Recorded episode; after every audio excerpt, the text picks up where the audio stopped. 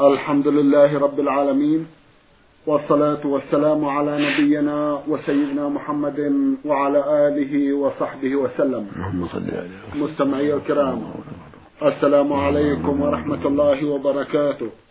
وأسعد الله أوقاتكم بكل خير. هذه حلقة جديدة مع رسائلكم في برنامج نور على الدرب. رسائلكم في هذه الحلقة نعرضها على سماحة الشيخ عبد العزيز ابن عبد الله بن باز الرئيس العام لإدارات البحوث العلمية والإفتاء والدعوة والإرشاد.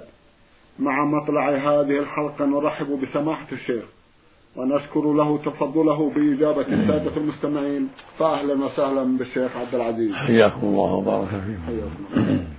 أولى رسائل هذه الحلقة رسالة وصلت إلى البرنامج من أحد الإخوة المستمعين من حقل يقول خضر سالم. أخونا في أحد أسئلته يقول ماذا يجب على الشاب الذي يريد أن يتعفف عن الشهوات ويتبع طريق الحق؟ جزاكم الله خيرا. بسم الله الرحمن الرحيم.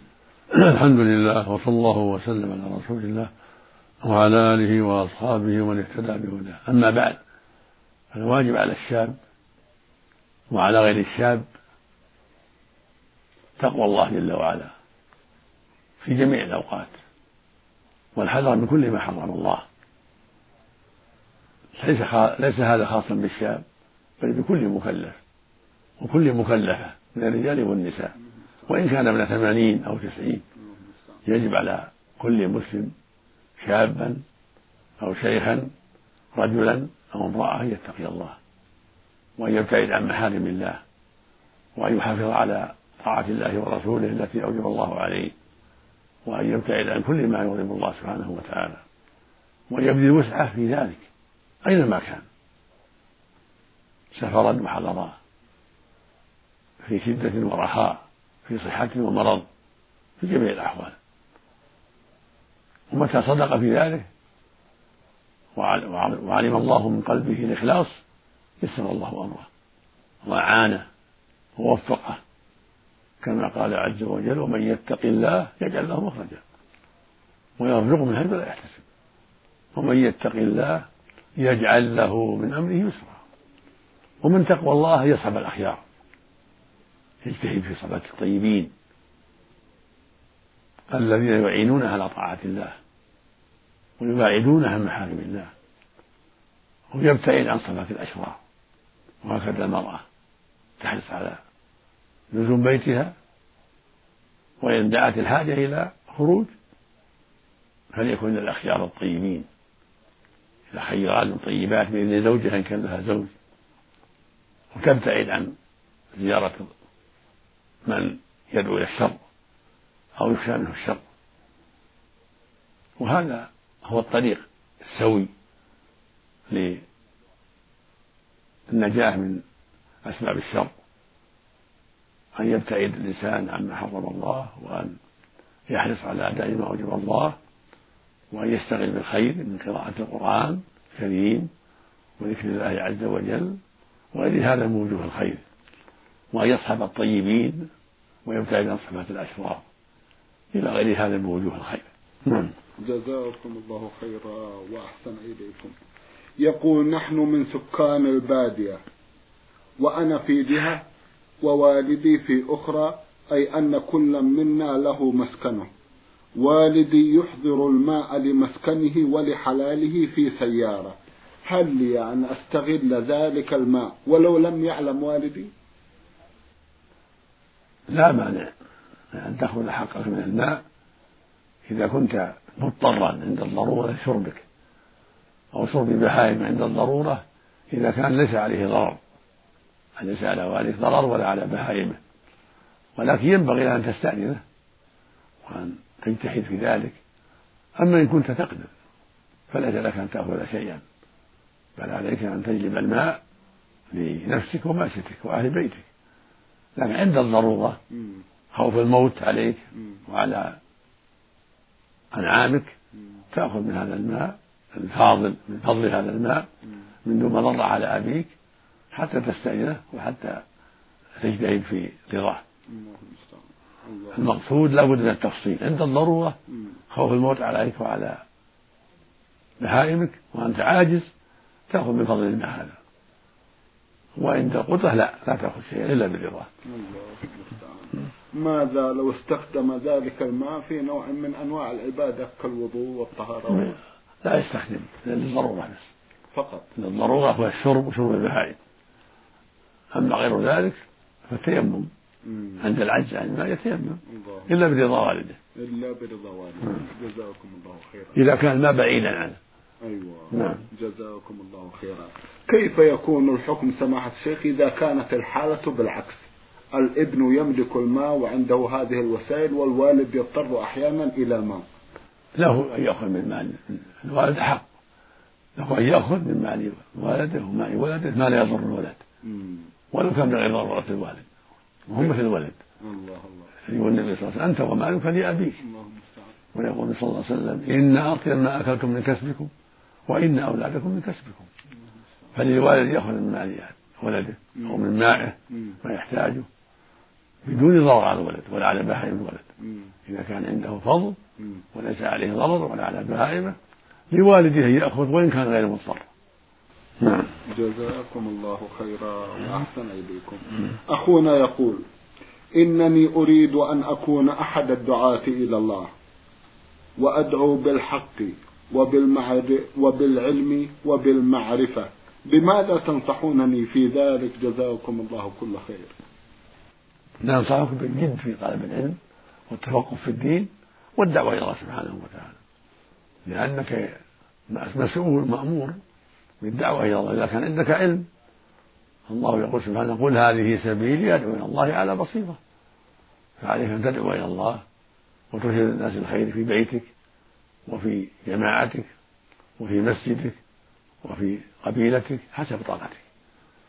لكن إذا كان عندك علم من كلام الله وكلام رسوله صلى الله عليه وسلم وعرضت ذلك على أهل العلم وأذنوا لك ووجهوك فأنت اجتهد اجتهد واعمل واحرص على الخير وابشر بالخير والعاقبة الحميدة وإن كان ليس عندك علم فلا تقل على الله ما لا تعلم ولا تخل بغير علم.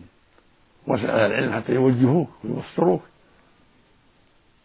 وإذا أحببت أن تكتب لنا في ذلك أرشدناك إن شاء الله. جزاك الله خيرا وأحسن إليك. إذا يا أخ خضر سالم إذا أردتم الكتابة إلى سماحة الشيخ عبد العزيز بن باز فلعله يأذن لي في ذكر العنوان. نعم. لإدارة الدعوة في الداخل. نعم. لإدارة الدعوة في الداخل. نعم نعم. إذا يكتب إلى الرياض الرئاسة العامة لإدارات البحوث العلمية والإفتاء والدعوة والإرشاد إدارة الدعوة في الداخل. أو باسمي. أو باسم سماحة الشيخ عبد العزيز بن عبد الله بن باز. جزاكم الله خيرا وأحسن إليكم. سماحة الشيخ يختتم أسئلته في هذه الحلقة يقول يحصل بين أمي وأبي نزاع ومخاصمة وشجار في كثير من الأحيان وقد نصحتهما في ذلك كثيرا.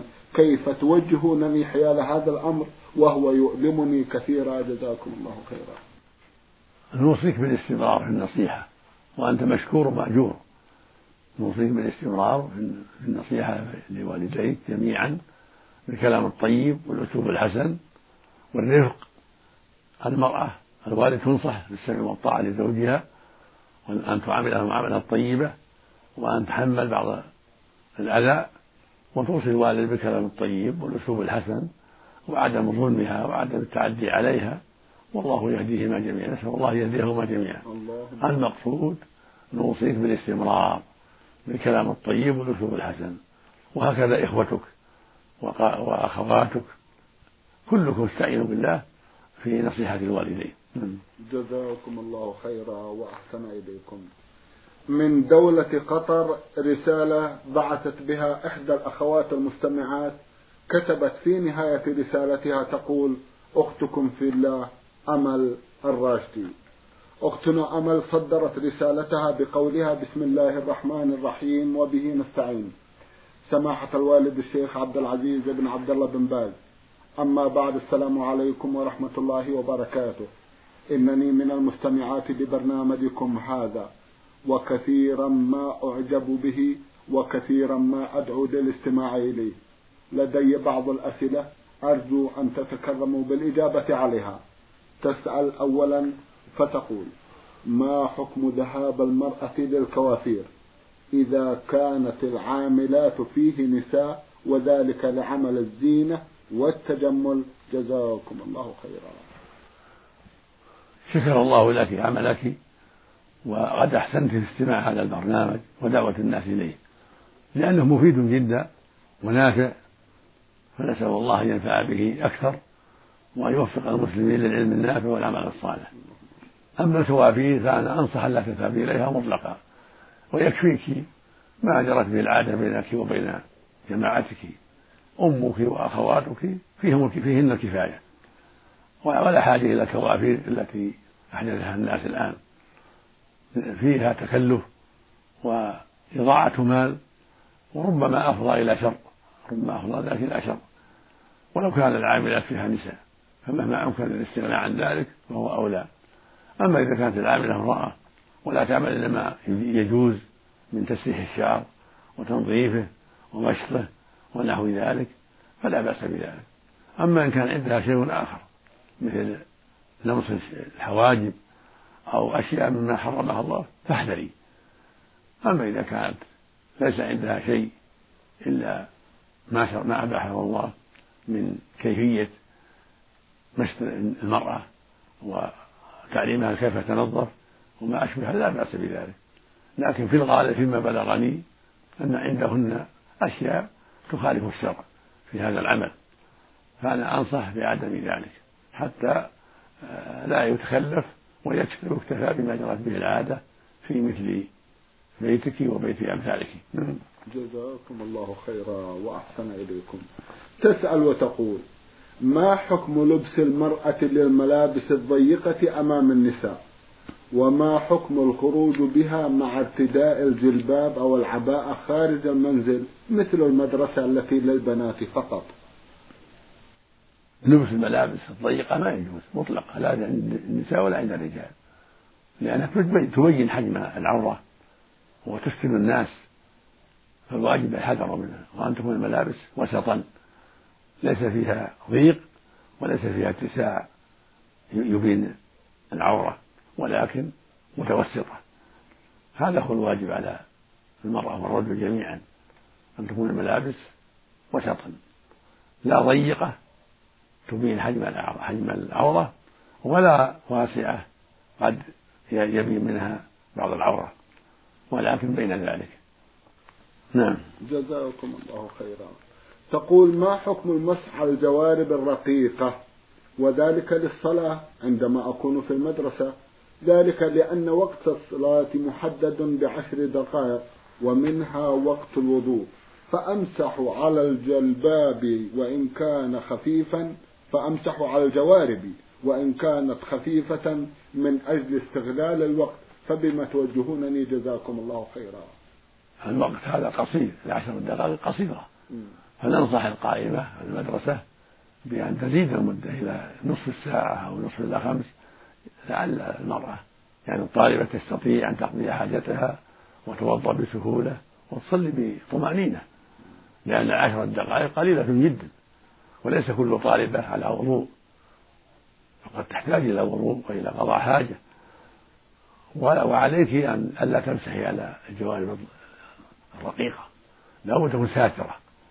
وإلا فخلعيها واغسلي الرجل. لابد تكون ساترة رفيقة تستر الرجل الرجل. لا تعرف الرجل هذه حمراء أو سوداء من دونها بل تسترها سترا كاملا. وتستر الكعبين أيضا. نعم. جزاكم الله خيرا. رسالة من أحد الإخوة المستمعين يقول هل من يتهاون في طهارته من الحدث الأكبر أو الحدث الأصغر؟ يكون حكمه كحكم تارك الصلاة أي كافر؟ وهل يؤثر ذلك في عقد الزواج مع أنه محافظ على الصلوات في أوقاتها ومع الجماعة؟ الواجب على المؤمن أن يتقي الله في طهارته وأن يتوضأ كما أمره الله ويغتسل كما أمره الله ولا أظن مسلما يتعمد النقص في غسله ووضوءه وهو يعلم. فإذا كان يتعمد ذلك ولا يغسل إلا بعض بدنه عن جنابه ولا يغسل إلا بعض الأعضاء في في الوضوء فصلاته باطلة. حكم حكم من لا يصلي إذا تعمد ذلك.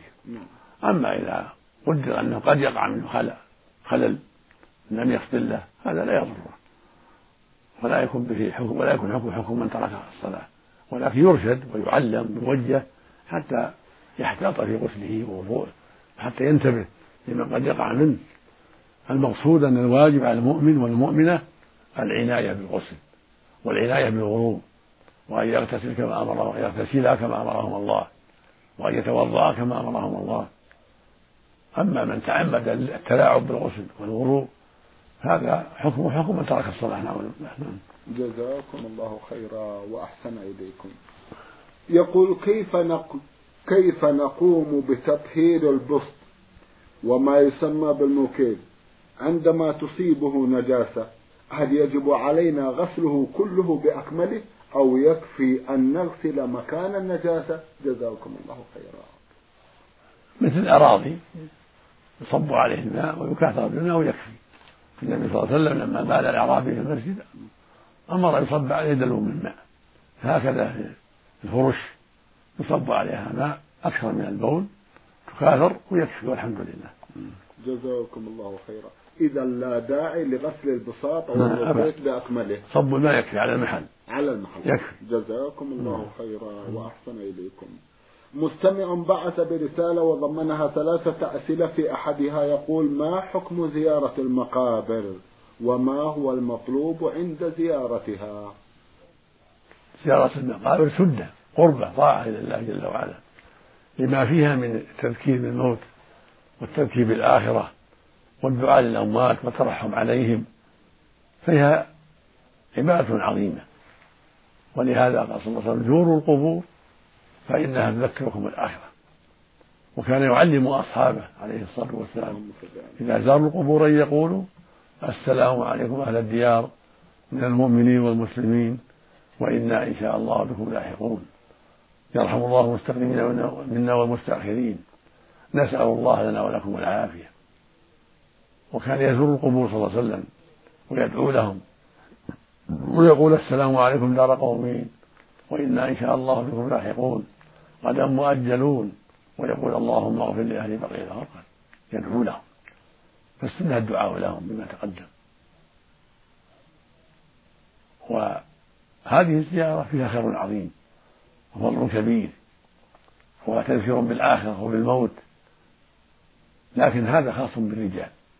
أما النساء فلا يدعون القبور الرسول لعن زائرة القبور. هذا هو الصواب الذي عليه أهل الحق. أن المرأة لا تزور القبور. ولا تتبع الجنائز إلى القبور ولكن تصلي على الميت لا بأس. تصلي على الميت في المصلى أو في المسجد لا بأس. وصلت عائشة رضي الله عنها على سعد بن معاذ سعد بن أبي وقاص لما توفي في آخر حياتها رضي الله عنها. المقصود أن الصلاة على الموتى مشروعة للرجال والنساء جميعا. لكن زيارة القبور خاصة بالرجال لا للنساء. نعم.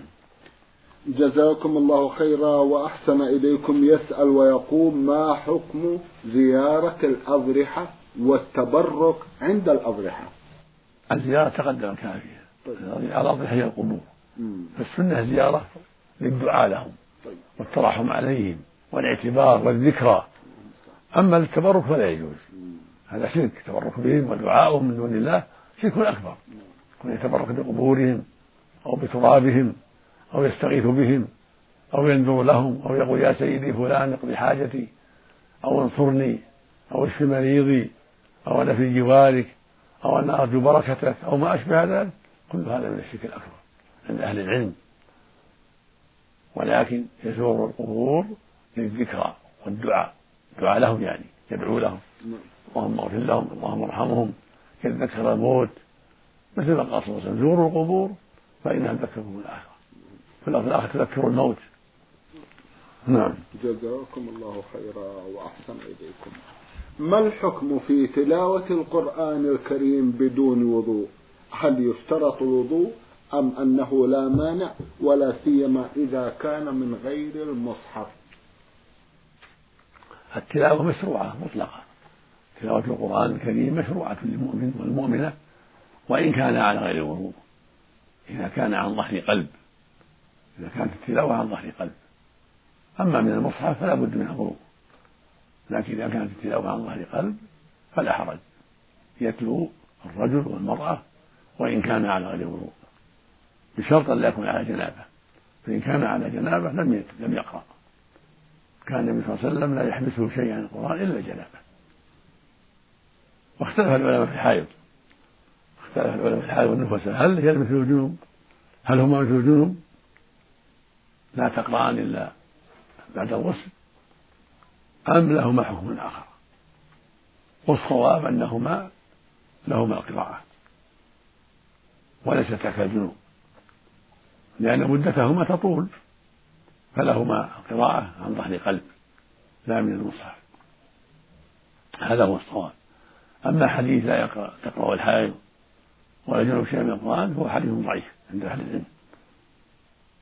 وقد أمر النبي صلى الله عليه وسلم عائشة أن تهل بالحج وهي حائض وأن تفعل ما يفعله الحجاج ولم ينهى عن الذكر ولا عن قراءة القرآن فدل على أن الحال تقرأ لكن من غير المصحف وهكذا النفس.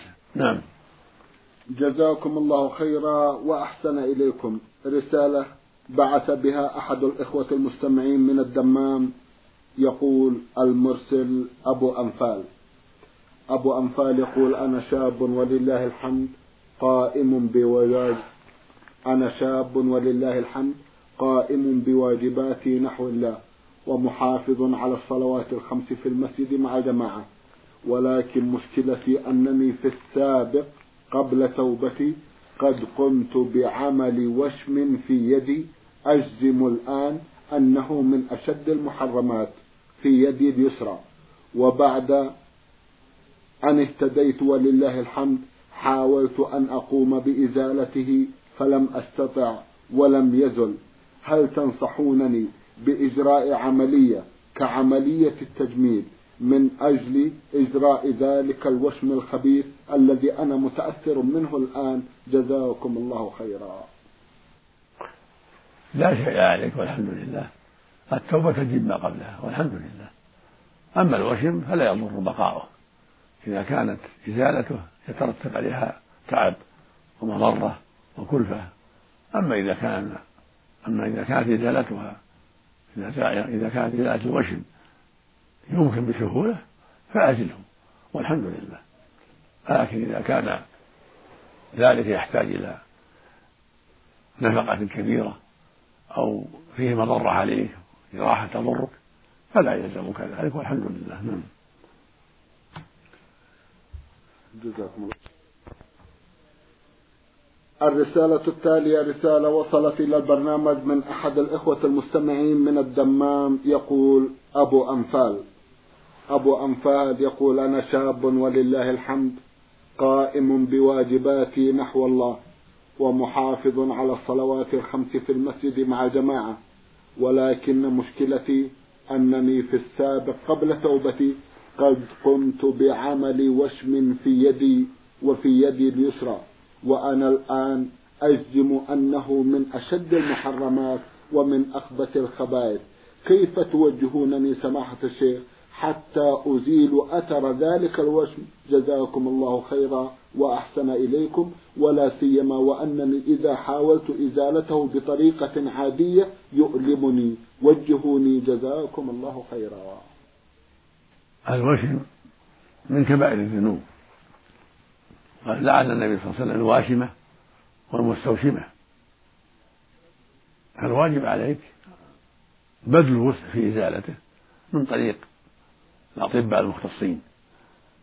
فإذا تيسر لك ذلك هذا هو الواجب عليك. أن تعرض نفسك على المختص الذي يستطيع إزالة هذا الوشم بالطريقة الممكنة التي لا يترتب عليها خطر عليه. فالأطباء عندهم في هذا البصيرة فاعرض ذلك على المختصين وأبشر بالخير إن شاء الله. وسوف يزول ذلك. أما الماضي فالتوبة تجب ما قبله والحمد لله. التوبة كافية. لكن أثره الباقي تجتهد في إزالته وورثة المختصين.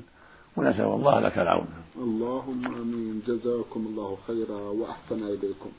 يقول يا سماحة الشيخ أنا أشكو من سرعة الغضب وعدم التصرف في وقت الغضب.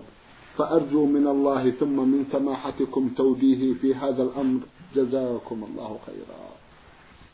الرسول صلى الله عليه وسلم لما رأى رجلا قد اشتد غضبه قال إني لأعلم كلمة. لو قال لها لذهب عنه ما جد أعوذ بالله من الشيطان الرجيم. فإذا غضبت فاجتهد في تكرار. أعوذ بالله من الشيطان الرجيم. كررها. واذكر الله وابشر الله يزول. ولا تعجل في تنفيذ الغضب. واحذر أسبابه قبل ذلك. بالقيام من المجلس اللي فيه اللغط وأسباب الغضب. بالاشتغال بالوضوء الشرعي. بقراءة القرآن. بالكلام مع الآخرين في أمور أخرى. تشغلك عن هذا الغضب إلى غير ذلك. عليك أن تجتهد في العلاج بما تستطيع حتى يهدأ الغضب. وأهم ذلك التعوذ بالله من الشيطان الرجيم والإكثار من ذكر الله سبحانه وتعالى وسوف يزول الغضب. وإذا تيسر الوضوء القيام بالوضوء أيضا الوضوء يطفئ الغضب لأن الغضب من الشيطان. هو الوضوء يطفئ النار. نعم. جزاكم الله خيرا وأحسن إليكم رسالة وصلت إلى البرنامج من المستمع عبد الرحمن محمود يقول عند قراءتي لكتاب الله العزيز أخطئ في بعض الكلمات فما الحكم؟ عليك أن تجتهد وأن تتعلم من الذين يعرفون وأبشر بالخير إن شاء الله يقول النبي صلى الله عليه وسلم الماهر بالقرآن مع السفر الكرام المرضى والذي يقرأ القرآن وهو عليه شاق ويتتعتع فيه له أجران فأنت إن شاء الله مع الاجتهاد والتحري لك أجران لكن عليك أن تجتهد في قراءته على أهل العلم من زملائك ومن المدرسين وممن تظن أن عنده علما حتى تستفيد. اجتهد وأبشر بخير إن شاء الله. نعم. جزاكم الله خيرا. يقول إنني أعمل في مكان. وهذا المكان لا يمكنني من أداء صلاة الجمعة. لكني بحمد الله أصلي كل فرض. فبما توجهونني؟ إذا كنت بعيدا عن محل الجمعة فلا حرج عليك. إذا كنت بعيدا لا تسمع النداء خارج البلد في مزارع بعيدة فليس عليك جمعة عليك الظهر. أما إذا كنت تسمع النداء فعليك أن تجيب الدعوة عليك أن تحضر الجمعة. إذا استطعت. أما إن كنت مريضا لا تستطيع أو حارسا لا تستطيع ترك محل الحراسة فأنت معذور. وإلا فالواجب عليك أن تبادر وأن تصلي الجمعة مع الناس إذا كنت قريبا. نعم. جزاكم الله خيرا وأحسن إليكم. إحدى الأخوات المستمعات من القصيم رمزت إلى اسمها بالحروف سين واو حاء. أختنا ضمنت رسالتها ستة أسئلة. في أحدها تقول هل يجوز للصائم غسل فمه بالفرشاة والمعجون نعم له غسله بالفرشاة والمعجون لكن يحذر أن يذهب إلى جوف الشيء يجتهد في بسط ما في فمه من ذلك حتى لا يبتلع شيئا. نعم. جزاكم الله خيرا. تقول هل لي أن أصلي مقتدية بما أسمع في الراديو؟ ليس لك ذلك. صلي وحدك. ولا تقتدي بما في بما في نعم. جزاكم الله خيرا. ما الذي يجوز للمحادة إذا توفي عنها زوجها؟ هل تخرج من بيتها لقضاء حاجتها وأعمالها مثل زيارة الأقارب؟ وهل تستطيع الخروج ليلا أم نهارا فقط؟ المحادة عليها أن تراعي خمسة أمور. الأمر الأول بقاؤها في البيت. حتى تنتهي عدتها. لأن الرسول صلى الله عليه وسلم أمر المرأة بذلك. لكن لها الخروج لحاجتها مثل شراء حاجة في السوق طعام أو غيره من السوق أو الذهاب إلى المستشفى للعلاج أو المحكمة للخصومة لا بأس بذلك. وهكذا خروجها لكونها مدرسة أو طالبة لا بأس بذلك. أو مديرة. لكن مع مراعاة الأمور الأربعة الأخرى. الثاني عدم الملابس الجميلة ملابس عادية. الثالث عدم الطين. الرابع عدم الحلي لا ذهب ولا فضة ولا أسرة من الناس أو غيره. الخامس عدم التكحل والحناء. فإذا راعت هذه الأمور فلها الخروج لحاجتها من تدريس أو طلب علم أو خصومة أو علاج أو نحو ذلك. نعم. جزاكم الله خيرا وأحسن إليكم سماحة الشيخ في ختام هذا اللقاء. أتوجه لكم بالشكر الجزيل. بعد شكر الله سبحانه وتعالى على تفضلكم بإجابة السادة المستمعين وآمل أن يتجدد اللقاء وأنتم على خير. نسأل الله مستمعي الكرام كان لقاؤنا في هذه الحلقة مع سماحة الشيخ عبد العزيز ابن عبد الله بن باز. الرئيس العام لإدارات البحوث العلمية والإفتاء والدعوة والإرشاد. شكرا لسماحته. وأنتم يا مستمعي الكرام شكرا لحسن متابعتكم. وإلى الملتقى. وسلام الله عليكم ورحمته وبركاته.